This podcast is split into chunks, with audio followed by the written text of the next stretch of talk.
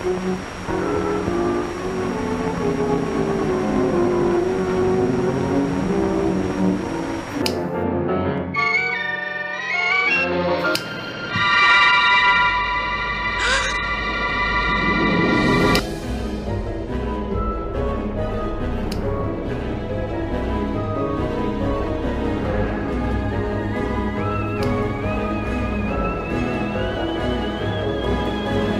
there, boys and girls. Welcome to this week's episode of Hollow Weekly Presents Missed It by That Much, where we dive into the highest lows and the lowest highs of filmmaking. Today we have a theme Yes. Ridley Scott. Ridley Scott. I was going to call this episode Great Scott. you should. That should literally Scott! be the title of the episode because it turns out he's even greater than I thought he was. Like when I started going through his movies, he's a, he has a weird body of work, but man, funny I, I was impressed by some stuff. It's funny you mention that because I was looking through all of his films. I thought I had seen a lot of Ridley Scott. Turns out I've seen more Joel Schumacher Go figure. than I have Ridley Scott. What's that say but that's about me? your age, I think. Um, okay, but if you're watching this on uh, Facebook Premiere or a YouTube Premiere, drop a comment because I'm probably going to be watching it live because I, I love watching all the viewers blow up. So, I'll- um, so live. you know what's funny? I'm kind of doing that Weyland thing, which is going to make an appearance. oh my god, We're gonna show up, dude! I've never went this full circle so early. Episode over. Holy shit! Nick's become Weyland. Thanks for joining us.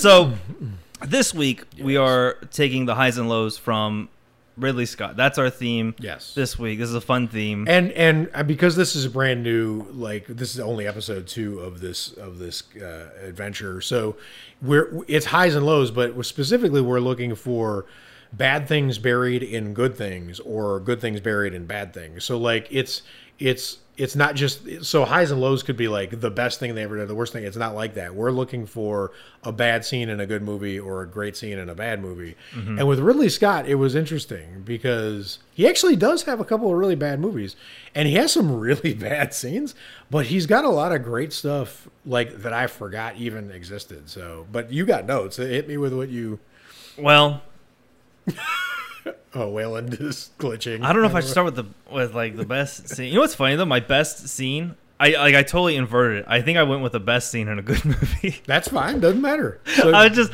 dude. Okay, doesn't matter go I'm gonna go. With, I gotta go with Gladiator, right? Because I first of all, I think that i was love the scene you picked I think it was one of the first gory movies or mm-hmm. movies with gore that I remember watching. sure And I remember watching it on like DVD when like DVD was DVD. Right, like right. you wouldn't download They were gonna a be around car. forever, right? Yeah, yeah, yeah. And so I just remember like thinking like, wow, like it felt like to me, I'm assuming what I was feeling is what people who watched Ben Hur felt. Like it felt like a Yeah, spectacle. totally. Like I was like, holy shit, like this is intense, like blood rushing. Uh, but I went with the barbarian horde scene. yes Um, i love this scene dude i so like this was one of the first movies that like i remember like loving like i remember my grandma had a dvd player and she bought all like all the dvds that were out at the time Well, back when it was those cases where like it had like the little tab and you flip the tab and then like those ones Yeah, absolutely. i remember we had a matrix dvd like that but i would always go over and i would ask to watch a gladiator and this was like one of the first like movies where i was like holy shit like i think i really really really really really like watching movies um but i picked this scene uh over over others. And I thought I was going to pick a different fight scene, but I went back and I rewatched some of the fight scenes. Actually, that's how I'll do it. I'll I'll compare it. That's how I'll do it. This is the gem out of bad fight scenes. Not that they're bad, but they're Right. just not as good as Not- this one. So I'm. I'm technically meeting the criteria of the show yes. like this. Thank God. well done Um, I went back and I remember like loving the fight scene where they're chained together Yep. and like they have the dudes with the cool helmets and they have one guy who has like a bull. He's wearing like a bull skull, and I remember that being remember so him. intimidating. And then there's another scene where Maximus fights and like the tiger comes out. Yep. And, and I went back and I rewatched them, and they still hold up. They're still great. The effects look good, but it's just they're not as sh- they're not shot as well as the barbarian scene. There's a lot of cutaways to where they're slicing practicals and blood squirting out, Yep. and it just you just feel these little notches of energy getting knocked off from the scene. Like it's still high intense, but there's these little dips Totally. where it's like, okay, that's a cutaway because Russell Crowe probably isn't the best sword fighter. Though. I'm sure he trained like a motherfucker, but you know, face Right. facts, he's probably Right. not a great sword fighter in real life. Um, so I went with the barbarian scene where the chariots come out and they all twirl around. Yeah, and that scene is like a mini movie inside a movie because it's a almost like a complete story in and of itself, which is which Dude. is really cool. Well, as I miss my face with a cup, I um, to me it's one it's a it's it's a big character moment Yes. for him. A lot of it is them surviving and all this other stuff. But this is the first time in the movie where you see Maximus, who leads these army of gladiators to fight. He steps into like being a general again, and like like in the beginning of the film when he's fighting with an Yep. army, he finally bands and the group together. He sways the crowd, which is key because that's a huge Yes. part of his power. So like they're rooting against him when it begins, and they're cheering for him when it ends. Well, also like the other fight scenes, the hype leading up to it is like, okay, we're gonna we're in the we're in the mm-hmm. pits, we're about ready to go in and fight. But this one, like the the it's heightened so much with the with the horses blazing Totally. out of the thing. Like it goes from like zero to like a hundred, yeah, way too quick. Where the other ones it ramps up sort of gradually. This is like boom, you're fucked. And what's really cool to me about this scene, and, and I know you're there's visuals and editing and all kinds of stuff that you would catch that I would not. That's that's impressive about that scene. I remember chariots just exploding, and that that blew my mind when I first watched it because it was like a car. It was like French Connection, but in ancient Right. Rome, it was weird. But the one of the magic things about that scene to me is I was telling you like the they're reenacting a real battle, right? Mm-hmm. So like it's the Battle of Carthage. It's when Rome went after Hannibal, who was their boogeyman. Like Hannibal's the only general who ever scared ancient Rome. Like he terrified them, right?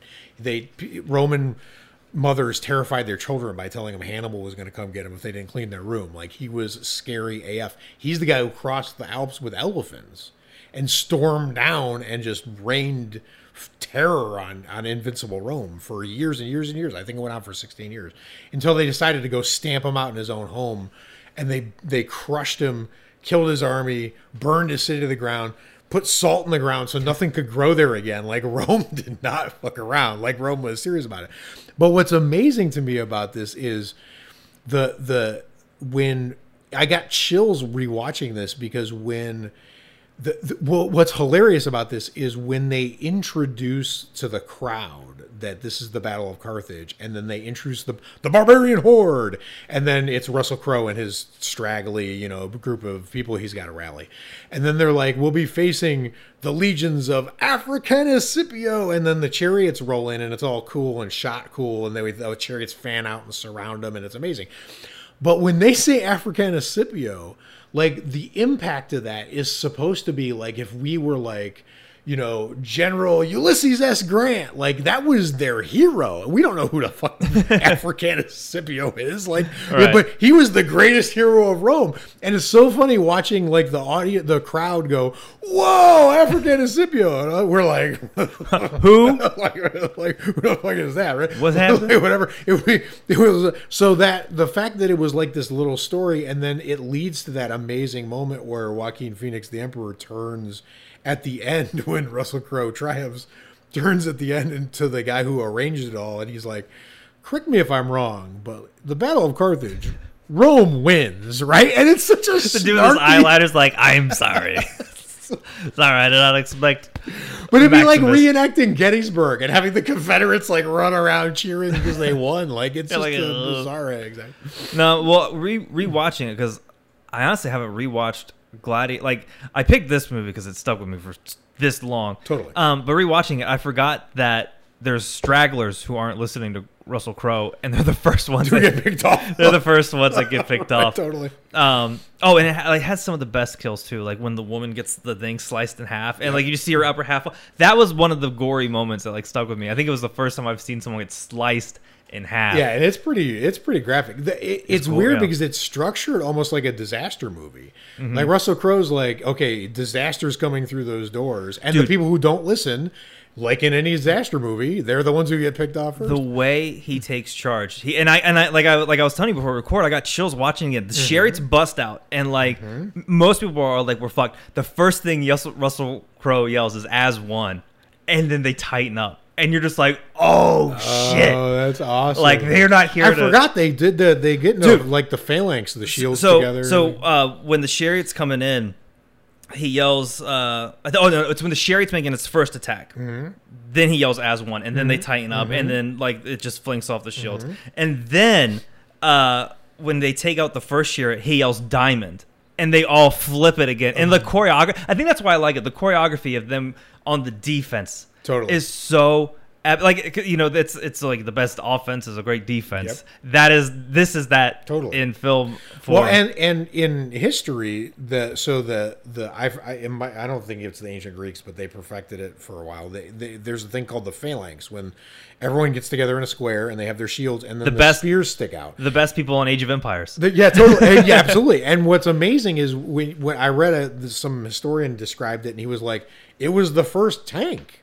Like That's when, true. Like when 500 people with shields locked and spears sticking out all over come, like they That's a just lot of- run you over. Like a lot you of know, force. which is really cool. And he fact that he turned that on the people who in, who invented it, which is like Rome perfected it basically. So like it's really cool how that plays out. and then so they do the diamond formation, then the thing flies mm-hmm. over, and then what I the, the second part that gave me chills is they're like recrafting and re-strategizing mid battle. So like now that they have the one chariot over here, they're like, okay, we can pull that over there. Yep. We can grab the sword here. I, Amazing. it did make me realize that spears have to be one of the worst weapons because if you miss, your opponent now has a spear. Agreed. And so they're throwing spears, and I'm like, that's like a, if you miss it, you're fucked kind of situation. Like they're super. Uh, Agreed. They're super not good. That's Um, why I never believed that one dude on Game of Thrones, the the worm. He was like he always wielded a spear, and they always made it look cool. But I was like, nah, no. that's not gonna work. the only person who can like and it's not even a spear it's like that little like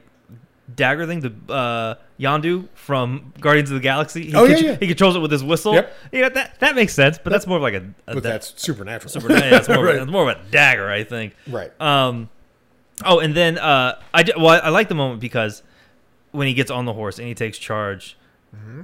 I get, ch- I, I, I, I got, think I got chills three times rewatching the scene. It's only five minutes long. That's a lot. I needed a cigarette after watching this right, but it's amazing. after watching this scene. But I compared it to the other ones, and like they they're still good. They still hold up. But I think like watching them improvise with the chariots, Yep. reorganizing, coming together as one. It's it's definitely like Maximus is like, quit fucking with me. Totally. We're about to make And happen. I, I can't let this go without giving a huge shout out to Joaquin Phoenix because his spectating helps make that scene. Because he's Yeah. so skeptical of what's happening there, Mm-hmm. and he's not impressed. And like I was telling you before we were recording, like my favorite moment of maybe all of Joaquin Phoenix's acting is when Russell Crowe's getting swords tossed at him. It's kind of like a western, be honest, right? And Right. he's riding around on his horse doing prancing moves like like you know John Wayne would have whatever and he catches the sword and rides off and Joaquin Phoenix is like ooh like that movie does and it's amazing yeah, what's what's what's kind of heartbreaking is I always thought. Like growing up, I loved the other fight scenes more because they were a little bit more brutal. Yep. You know. Yep. But then rewatching this, I was like, I think, I think this one was the hidden gem for me. I think this is the so so that's how I'm making the criteria. Um, Out of all the fight scenes, that's fair this is the diamond. That's fair. And that I'm glad you picked this I I, I I'm gonna see if I can fit this scene into my theory because I was telling you so let me let me I, I have a theory now I realized in, physics they have gut which is grand unified theory Yes. and I realized getting ready for this podcast that I developed a grand unified theory of Ridley Scott which I'm calling gutters so so this uh, his next movie. G2RS. So so here's the thing. Here's I'm picking um as my good scene, great scene in an I think it's really good, but most people will think it's just okay movie is the end of Prometheus, right? But before I get to that, let me explain that like what I discovered, this is where I discovered my theory was the self-surgery th- scene in Prometheus, mm-hmm. right? So, but by way of Martian. So watch this. So like I think that Ridley Scott is someone who thinks the top layer of authority is crap. Mm-hmm. The mid tier of authority is really, really are really, really good people, and bottom people who basically just obey and never rebel and never question are also crap. So he's seeing humanity, or at least professional ham- humanity, as a shit sandwich. Crap on top, crap on the bottom, and then hardworking, really good people in the middle, especially like the just below tier of the people who are in charge. Right. right? So, like in The Martian, Jeff Daniels would be crap, right? And then all the hardworking people at JPL, the the lab, and all the people trying to get Matt Damon back home, and all the people on the spaceship that that were part of his crew that are coming back to get him. They're all amazing, like unreservedly amazing, right? Mm-hmm. And if you look across all his movies, you find this again and again and again. So, like in Prometheus, Weyland is crap, right? The engineers are crap, but the people underneath them, the people who are working, like like are basically like sort of authorities. They're amazing. The people in Alien Salt on the, the ship, yeah, exactly. They, and then the people who just are like, no, there's no alien on the ship. Everything's fine. Like whatever. They're also crap. So like it's layered like this, right? Right. Which is weird because when you look at like, I think when you're watching the self surgery scene in Prometheus, what you're seeing is you're seeing pure Ridley Scott. It's the distillation of everything he believes in. So like if Ridley Scott was on a set, he doesn't want to be crap. He's he's he's in charge there, but he's not in charge of the studio. So he's basically at the lair of where he would he thinks everyone is Right. amazing, which is like right like him. So like and when he's on the thing, instead of like dialing up the studio, being like, I can't figure out how to get this made, I need more money, whatever, that's not his style at all. He's like, I'm gonna figure this shit out. So like when when the self surgery scene happens and she's like, I have an alien inside of me, fuck, I'll take it out myself. I'll do it myself. It's like need you. watching him on a set, them being like, the the special effects machine broke, and you're like, fine, I'll, I'll put it together myself. I'll Wasn't like, there a like- filmmaker who was, was famous for saying "fuck it, I'll do it myself"? Probably, and that's remember it's, it's probably like him. Like I think that he, but the the more interesting thing about this i to me is that it gave me the realization that sometimes directors' ideas make their scenes more intense and more interesting Right. but it also depends on the quality of the idea, right? So, like, I'll give you an example. I think the self surgery scene in Prometheus is really amazing, and I think it's intense because we're watching a scene that's actually a director explaining why he's a good director. But what that's part of what's happening in that scene It's built into the scene because he, if there's something that Ridley Scott believes in to the core of his being, it's we can get this done ourselves. I had to That's- write that That's down. his ethic. Quality right? of the idea. It's the quality of the idea, right? So, like, when he really focuses on an idea, he turns out great scenes. I'll give you an example where that doesn't work. Michael Bay is super patriotic. But when he focuses on patriot, patriotism as the idea, his movie gets worse because his talent is just visual, right? Right. So like when he when he's like I'm going to focus really on this idea, it turns to shit because it's it's because patriotism is too broad an idea. You got to like have more interesting shit in there for it to be interesting. Right. Ridley Scott is like, you know what? We can take care of ourselves. Like I swear to God, after after watching the, to get ready for this podcast, I realized Ridley Scott was the guy I wanted in my house if a zombie apocalypse broke out, because he would just rig everything and like make it happen. Make one of those big suits of the alien. you would totally would. So if this is all by way of me just like like saying, so like when you watch the end of Prometheus, which I think the whole end sequence is genius, and I think it's actually better than the equivalent scene in Last Jedi when they when um, Laura Dern kicks into hyperspace and cuts all the fleet. Right, right. Like that's an amazing scene. Don't get me wrong. But the way that it's filmed when that crew sacrifices themselves to to to to steer their ship into the engineer ship to bring him down and prevent him from going to Earth. It's the distillation of that idea. The whole crew, as a crew, they decide collectively they're going to do this, which is exactly what happens in The Martian, because the mid tier people are their own collective authority, right? Right. So like they decide he the captain's not like we're gonna commit suicide. He's like we we got all got to be well whoever's left, we got to be in on it, and they all agree, and then they all throw their hands up in the air. They're like ooh like cowboys, and they shoot at the engineer ship and they bring it down, and it's mid tier authority bringing down big authority, and the scene is amazing because it's exactly in line with Ridley Scott's best idea, right? So like Damn. so that's to me the reason why that scene really stands out and is filmed so deliciously is because Ridley Scott, whether he knew it or not, is like really in line in in a personal alignment with like his his top skills, right? All all at once. So the rest of Prometheus, the the the things against it, like the why is this a jewel in mud? Well, the characters suck. And to be honest with you, I think most Ridley Scott characters suck. I think all of the bit players are really flat and and and not that well fleshed out, not that well written. I love The Martian. I'm going to talk about it a little bit later, but mm-hmm. like like let's be honest those characters are caricatures there's like you know the smart ass lieutenant the captain Right. who's really all duty and and you know like has to keep it together Basically, if and, you took characters from like Alien Three and you just turned the knob to like three, totally totally. I don't think his strength is like really really fleshed out characters to be honest right? I think his his strength is whatever. And if you think about like thelma and louise right?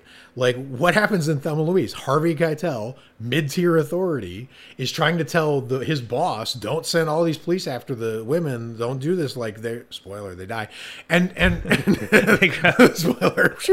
So like so like he's and then he's running after them because mid-tier authority didn't have enough authority to stop this tragedy from unfolding right like it's everywhere in this fucking work the, eh, I'm, Wow. I don't know what to say. anyway i thought the end That's of a cool- prometheus was absolutely fucking excellent and i agree that the characters in that movie aren't that well fleshed out and there's a lot of questionable choices it's still in my top five ridley scott movies that movie, that movie did what took Halloween three like decades to do in like six years. Totally.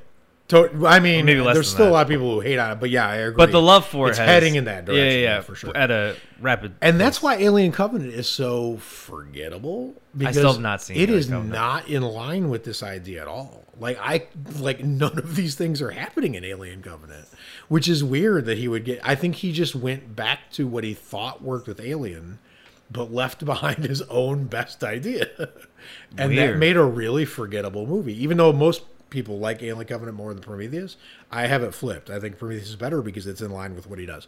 Okay, so I need to check out Alien Covenant. this is my Then I can weigh in. that's my Prometheus rant. But- well, we're gonna keep it there. all right. We're gonna keep it there. Let's do it. So my the worst, the worst of Ridley Scott, in Yes. my opinion. Yes. I forgot that's how we were doing by director. I was trying to justify the Gladiator pick. No, I'm like, I don't you're- fucking have to. You have to. I have to. Uh, I actually wrote it down. I wrote down uh, Pete fucking Weyland. old, uh, specifically old yes. Pete fucking Weyland. Yes. because I like I like Guy Ritchie as an actor a lot, and the Mm-hmm. the other scenes with him when he's uh, younger, Yes. considerably younger, Yes. uh, with uh, Magneto, yes. Michael Fassbender. Yes. I like all those scenes. Totally. Like they're really like they're really well shot. But when he comes up as the old Weyland, when, when they when they try to throw you a little curveball, oh he's long, fucking gone. I've never liked that scene. No. Like it always, I always bumped with it, and like, you know, I don't think it like it makes the movie like super terrible. It's just always like, like uh, No, it's like bringing back the Emperor and Rise of Skywalker. It's equally successful. Well, too. one, it, my reasons for this one are are they're not as awesomely deep cut as yours. Mine are very vain. I just think the makeup is fucking ugly. True. I think I think it just looks terrible. Like Agreed. like I uh, Johnny Knoxville or not Johnny Knoxville, but the people who did his makeup for Bad Grandpa got nominated for an Oscar because they made him look like an old guy Mm-hmm. convincingly. And I know, like, I, I'm not, I'm not blind to like, it's there's a little bit of style in that he's supposed to be so old, Right. Like, you know, he's supposed to be so decrepit. Right. I get that, but like, he's, I, I don't like it. Like, it just doesn't look right to me. And maybe it's because I've never seen someone live to be however old he's supposed to be in that age. But like, definitely I, have not. I immediately compared it to Grandpa from Texas Chainsaw Massacre, Sure. and I think that looks better. I'm like one thousandth of the budget. Right. Right. Right. To me, so to me, it bumps. And then also, uh, when when he shot, um, or in, in, in the beginning of the film, like there's this really pretty like all white backgrounds, and then when he's talking to them in his office, it like it. He's in like this orange, dusty Saturn. It reminded me of Doom Three slash Quake Four when they came out. Right. Quake Four, I think, was like one of the first 360 titles that dropped, and Doom Three was. But it was they always had like these alien planets. Always it was always like Mars, and it was like always dusty. Totally. It just doesn't look good. Like the tech of it looks weird. The tech in Alien, like, always has this like cool, distinctive look to it. Yep. Has a feel, has a texture, especially like a, Yep. like an Alien. Like it's all black and like there's always steam. Yep. And in the beginning of this film, it's it's kind of like an Apple commercial. It is. And there's a lot of really cool looking tech, like when the the flamethrower scene when they get back to the ship. That's shot amazing, and that looks like alien tech, but in a in a bigger space. It just- not, not as claustrophobic. So he could do it right, but he did not do it right. and it just felt weird. Like it just felt out of place. Like they do everything else so good in this movie that feels good. Like this just feels like last minute thrown together type type thing. And I don't even mind the fact that he's holographic. It's just the background. I'm like, why is he in this ugly fucking place? Yeah, and I don't think he adds anything to that. I mean, I get the hubris of him trying to We're like, trying to find like, right. Well, and that it sort of makes sense, and I get how on paper it would have looked like whatever. But I just, I think you're right. I don't think that is, is interesting. Although it makes me realize, while I'm thinking about how Ridley Scott likes that the the you know the pull yourself up by the bootstrap workman. Like, of course, he named the people who made everything engineers. Jesus Christ, he's so obvious. And my, the other thing about it is the twist is Weyland's on the fucking Yes. he's with them. Yes. And we know how like I, I I think if I hadn't seen what Weyland looked like then and was judging how Right. ugly he was, and then we meet the engineer and then turns out he's alive and he he's that old and decrepit, Yep. I think that would have landed a little bit better. Well, and I liked what you said before we were recording about how you like the anonymity of the Weyland Corporation. Yeah, I- you like the W and the logo, and like once you start to meet the people, it just becomes some. Like I could Google what the. Waltons look like, Right. But I'd rather just hate Walmart. like it's so much easier. also a W. so- Yeah, yeah, there you go. Except they got the smiley face that they retired. Although in Ridley Scott's defense, I have a feeling that a thousand years from now, when whatever is left of humanity crawls out of whatever to Jupiter three, like a billion miles away, there's going to be like a five thousand year old Jeff Bezos who tumbles out of that fucker, Dude, like, like, like I'll scream. oozing out with like two canes, and I'm like, I'm sure that's the whole it'll turn to dust at that point. But that's the, but really that's the only thing that like I super bumped on with Prometheus. Like Yeah, it's always the one part where I'm like, oh, this ugly fucking scene, and then they try to set up the whole thing where like he's like, um, you know, Magneto's my son. I keep calling him Magneto. Magneto's my son. Yes. And Charlize Theron's like, ugh, but I want to be someone, and I don't give a shit about that. Just go do a cool space shit, man. Like, Right, totally. Who cares about what this crusty old fuck thinks? which is why the ending is. But I will say this. I will say this though. I do. I do like the ending when the engineer kills him. Yes. And he says, "There's nothing," and then Michael Fassbender goes, "I know." He goes, "Hope you have a great journey, friend." I like. I, I like that. So that was good. it's not that Weyland completely ruins it or takes it out from it. It's just that one moment that's just. It just. How it's executed, and yep. It's just a little. It's just a little weird. But then when he dies, like that's fucking cool. 'cause Yeah. go back to being the faceless corporation, Right. Well, yeah, exactly. Like whoever Junior Weyland is, is well. I mean, like, or the that's just a sad guy from Alien Three. In and Alien Flash. Three. Talk about anti-authority. All right, so I will buy that. I I have a truly terrible Ridley Scott movie to present to you for my good scene buried in a movie. Um, I actually should have shown you the scene before, but I think you have an idea what it is. Well, I'm going to be editing it together. so So, yeah, so I'll the see it. the counselor is a truly terrible Ridley Scott film. I've And- never even heard of it. and let me tell you something. The counselor has to be the most disappointing mainstream Hollywood movie of maybe my lifetime. Like I'm putting this way up on a reverse pedestal. I'm putting it way down. on You're digging a hole Like whatever. it. Because let me tell you. Let me tell you about this movie. So it is very possible, as we sit here today, that America's greatest living novelist, maybe one of America's top five living artists, Mm-hmm. is Cormac McCarthy. He's a novelist who it, he he's written Blood Meridian, which is one of my favorite novels ever written. He's an absolute genius. Not only is this guy a legit like like you're living with like F. Scott Fitzgerald. This is a guy who could who could have written The Great Gatsby. He's that good, right? Right. Not only is this guy still alive and still with us, but he's also a science genius. Like he's he goes and hangs out with like physicists like he at the Manhattan Project. This is a guy who could work on the atom bomb in the day and write fucking Moby Dick at night. Like this guy Wow. is so packed with talent, it's not even fair. And he wrote No Country for Old Men. right? I thought you were going to say show tunes for so, Disney. so just so you know, he's written things you really, really love. Like, so when he brings the heat, right? He gives you something like No Country for Old Men, right? So this is how good this guy That's can a be. bar. right? And the counselor is hot garbage. But wait, it gets better. So it's directed by Ridley Scott. It's written by Cormac McCarthy, and it's starring Michael Fassbender, um, Cameron Diaz, and Javier Bardem, amongst others. Oh, and and Brad Pitt.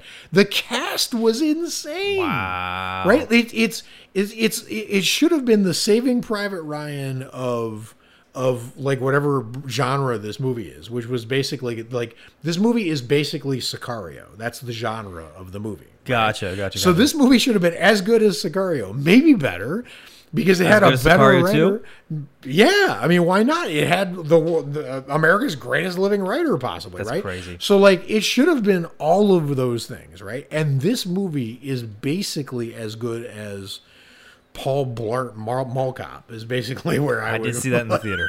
put this movie. So like to have it be there is just astounding that it's that bad. There's actually a scene, I kid you not, this is legendary. It's, I'm only telling you, everyone else listening who have even heard of this movie, this is the only thing they know from this movie. There's actually a scene where Cameron Diaz fucks a Ferrari, the car. So Javier Bardem's sitting in the car, and she has sex with the car while he's sitting in the car, watching her have sex with the car. So Crazy you mentioned that. I've been getting Facebook ads for Ferrari, oh no, Lamborghini wine. Oh, maybe that's what it is. I, it could be a Lamborghini. Doesn't matter, I but it doesn't matter. But anyway, she she has sex with a car. It's ludicrous. It's like watching Bugs Bunny. Does the car honk? It's like, I don't know. I could It's never like, get honk, through. honk, honk. I could never get through it, dude. And if I showed you a picture of how Javier Bardem dresses up for this movie, you won't even believe me when I show it to you. So, like, this movie is a disaster. I it's a complete clusterfuck, and I don't know why. But, but think the car got nervous before they shot. Today's the day. Today's our sex, car- sex scene. the car smoked afterwards. Though the exhaust The was like exhaust went out. Like, so like this this car this movie is a fucking disaster. But but so missed it by that much. This podcast you're listening to right now, or video if you're watching it right now, is a Hello Weekly presents. Hello Weekly is a horror thing, and and generally and and there is a scene buried in the counselor that is scarier, scarier than anything that I've seen in a horror movie since. Well, maybe it's equal to Hereditary, but it's scarier than anything I've seen in a horror movie for years. This scene terrified me. I couldn't sleep after I watched it. I had to Google everything about it. Yeah, I can't get it out of my brain. It just sits there and fucks with your head. Like once Like you see, well, yeah, once. You think they put a car cover? Sorry, you're talking. I'm just imagining put a this car movie cover. has gone way off track from where I was headed. But okay, so I I, I can't explain the car scene. Well, well, but, but, Back to the horror. but but so th- there is. Um, do you know what I'm talking about? I, I, dude, no I, idea what I'm talking I, about. I Yeah. can't even imagine what a frame of this so, film looks like. so like. here's the thing. I'm gonna show. I, I'm gonna do something we've never done before. I'm actually gonna have you watch the scene while I talk about it because it's tiny, right? Mm-hmm. But but here's the thing. So while I'm talking about this, let me tell you something. There there is a assassination in this movie that happens because of this you know thing. And it, Brad Pitt is basically the center of it. But what's amazing about this is that everything Ridley Scott knows how to do well, he incorporates into this scene because what he's doing is he's shooting it like a horror movie buried inside a political thriller, right? And and well, not it's more like a legal thriller. I don't even. It's Sicario, but but this scene is is more disturbing than anything in Sicario. Imagine that, because that's one of my favorite movies of like whatever. I was right? just thinking Sicario too yesterday. Sicario 2 is amazing. When by the way. that. But here's the thing: so like when this scene is shot, what's happening is in this in this moment is that there is a um, there are people going by in the scene, and a couple of them are going to kill Brad Pitt's character, but you don't know who they are. So like there are people joggers Wow. going by. There's this music building, and Brad Pitt's just strolling, being confident because he's this highly successful like attorney, whatever, who's about to get wasted in the worst way possible. So you watch this while I talk, and it's it's literally 90 seconds, and um, Oh, I think I might know. and what- you might know what I'm talking about. Yeah, as soon as, soon you as I see see it, you'll. frame. So like, but but the thing is that not only is this scene super disturbing, but what you're discovering while this happens is that it's being coordinated and planned by by Cameron Diaz's character, basically. And Brad Pitt knows that he's about to be bolitoed because it's a bolito that's going to kill him. And he knows that it doesn't instantly kill you. He knows exactly how this works. So when it happens to him, he knows how he's going to go. And you get to spend the next minute with a person who knows how they're going to die and is pissed off and terrified and sad. And you go on this 50 second emotional journey with Brad Pitt. and Ridley Scott does these couple genius cuts where it's edited. The rest of the scene feels real time, but it, he makes it artificial right in the middle of it, where he's cutting to Brad back to Brad Pitt, and I hmm. love that director's choice when he does it to him. And then when the thing kills him, it is the worst possible way to die. Like there's no worse way to go than this scene, right?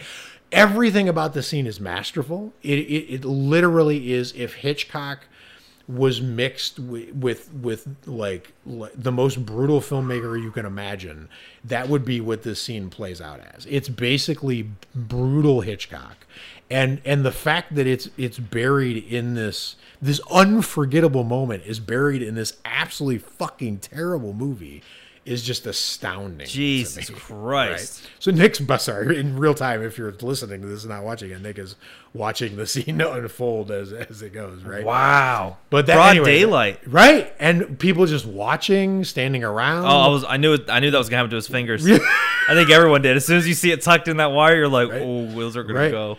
And and Ridley Scott set the scene up because he has Javier Bardem explain to Michael Fassbender earlier in the movie what this is, so you know. Ridley Scott puts you in Brad Pitt's shoes. You know what's going to happen to him as soon as you see it happen. But you, you you're playing it out in your head, and Ridley Scott's showing it to you at the same time. It's pairing your imagination and making it bad, and Ridley Scott going, "You think your imagination can make it bad?" He's like, "Let me show you how bad we can we can Dude. make this motherfucker." So, Oh, and there goes his head. yeah, Wow. Dude, if I had absolutely if anyone, masterful. if I It's ever terrifying caught word scene. that that might happen to me, you better believe I'm gonna look like Wayne's girlfriend in Wayne's World, which has the big fucking neck brace on. Like I'm putting like a chastity around my fi- like a neck chastity. You know what I'm saying? Like I'm not like I'm wearing a night suit. Like put that shit on me. See what happens. You're gonna catch these hands. And I think it's just amazing when it when they zip it over his head and like the jogger who does it to him, you see him earlier in the scene. He goes by harmlessly because that's how chess move this was. Like they were like he, we want him to think that there's joggers in this area and they're not to be feared. They steal the briefcase from him, which is the whole goal of this thing. So like when he drops it, there's an accomplice runs by and just snags it. Like it's all perfectly orchestrated. Like the like, bee cage from Wicker Man is what I'm wearing. Yes, I mean this is a worse way to go than in the Wicker. No, no, Man. I'm wearing that to protect myself from that.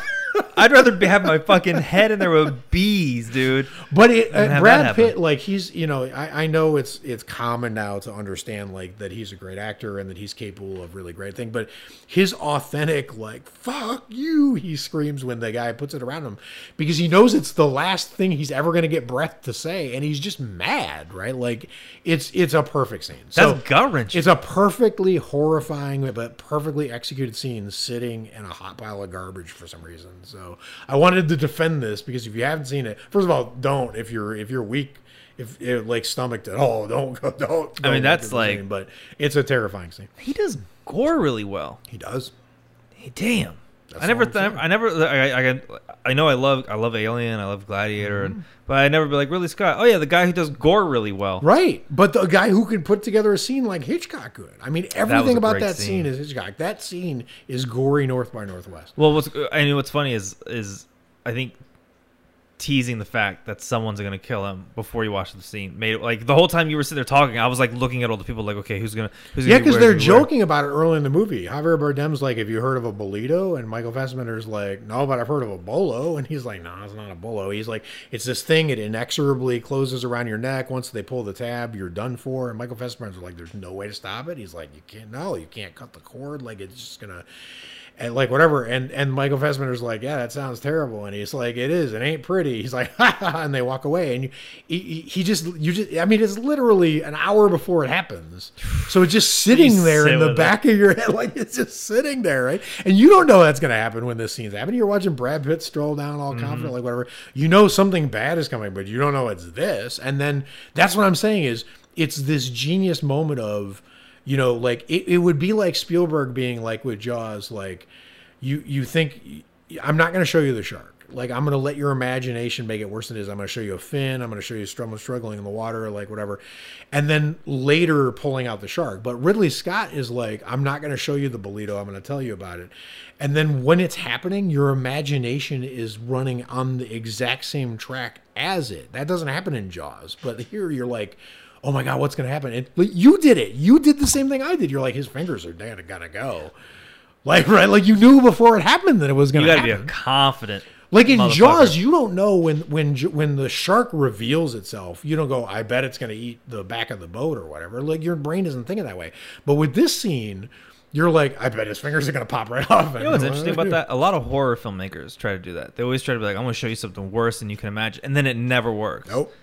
But Ridley Scott teaches a master class on how to make that happen. Yeah, and he's really good at putting you in a situation. That's why the only thing I like about Alien Covenant is the end, because at the end, there's a spoiler. There's a switch, and the the the androids, whatever he is, the Michael Fassbender's David Walter character, the, the the he the one you think survived is the you think the nice one survived, but it didn't. It was the evil one, David, and then he's putting all of the crew down into cryogenic sleep and the the the what the hero the that's left she's about to be like snuffed out in the bed and she knocks on the glass and she's like walter? And he's like yes. And she's like when we get to the planet do you think it'll be nice? And he's like i think if we're kind it'll be a kind world.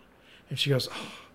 She goes that's so relieving. And he's like okay well nighty night you know i'll wake you up in in 10 years when we get to the destination. And she's like okay. She goes oh one more thing. He's like yes. She goes when we get there will you help me build the cabin on the lake that i told you about? And he's like she's like the cabin on the lake. She's like she's like the one i David? He's like, nighty night. And it puts her down. And she's like, no. And she's screaming and she's just being snuffed out like a candle, right? And like that feeling is like being killed by this thing. You know it's coming. She's in there like, I can't get out. He's so good at Heightened dread. So good. That's how I would describe Yeah, that. Totally. Amazing. Okay. Well, those are the highs and lows Those- of Ridley Scott. Highs and lows of Ridley Scott. His- oh, and by the way, shout out to that amazing scene in The Martian, the um Oh yeah, the you were toying with that explanation one. scene. with That was Donald my Glover. honorable mention, right? With Donald Glover, where he's he's having them stand in different parts of the room. You be Earth, you be Mars, and then he's got a stapler and he's walking around. He's like, "This is the spaceship," and he's explaining his system or whatever because it's the distillation of what I'm talking about about like how Jeff Daniels is crap, and he doesn't even he doesn't even know he's the director of NASA. Yeah, he like grabs his pen. He's like, "What's your name?" He's like, uh, "Jeff, uh, the director of NASA." He's like, "Cool, you're Earth." So he's like blows right past it. Like, shit. I don't give a shit what you are. man's say. Can't leave Matt David Hagen. which is amazing. But like, this the the fact that like every director has to get exposition into a movie, especially a complicated one. Mm-hmm. So if you've got to explain science to a mass audience, right?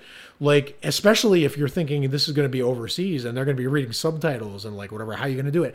And he stages it beautifully, but there's drama in the scene of how it's playing out while he's giving you the exposition dump. I mean, that is masterful filmmaking. Exposition dumps are 99% of the time they're annoying.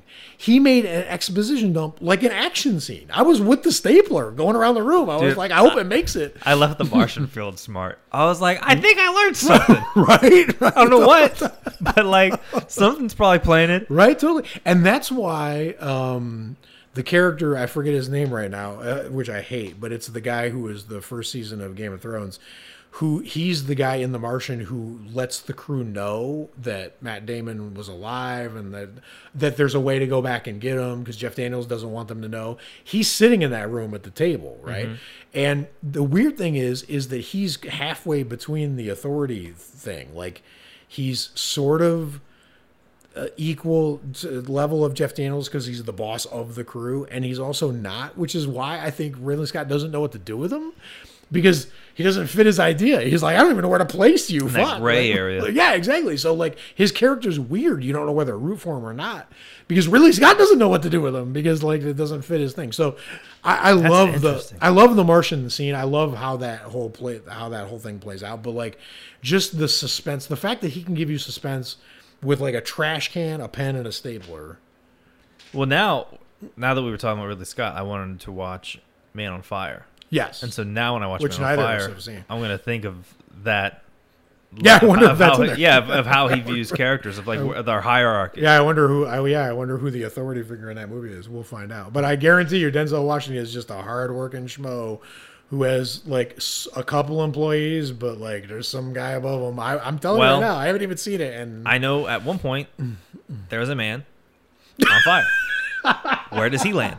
We will find out. We will find out. And until next time, uh, stay scary. Watch a bunch of horror movies. Subscribe to this on YouTube if you're watching up there. We started uploading over there, so if you do that, great. We have like some subscribers, which I didn't know because we just kind of like threw some shit over there. Yeah. Uh, also, rate and review on iTunes if you can, and then eventually we'll have our own RSS feed for Missed It by That Much. So you'll, Yes. another review. We would love you for a long time. And hit that new and noteworthy. That's the goal. New and That's noteworthy. exactly we're gonna right. put we're gonna put a lot of rocket fuel We are. from NASA and uh, the Martian We are. Into that. It's absolutely right. And that's what we're going to do. And give us five stars because that's the Constellation of of awesomeness. Prometheus. Remember, like in the cave. Was it five? Full circle. I don't know. Who knows? That makes- that plot line sucked. Five stars, five points makes another star. Giant star, Super Mario. There we go. Until next time, talk to you later. Bye. Bye, guys.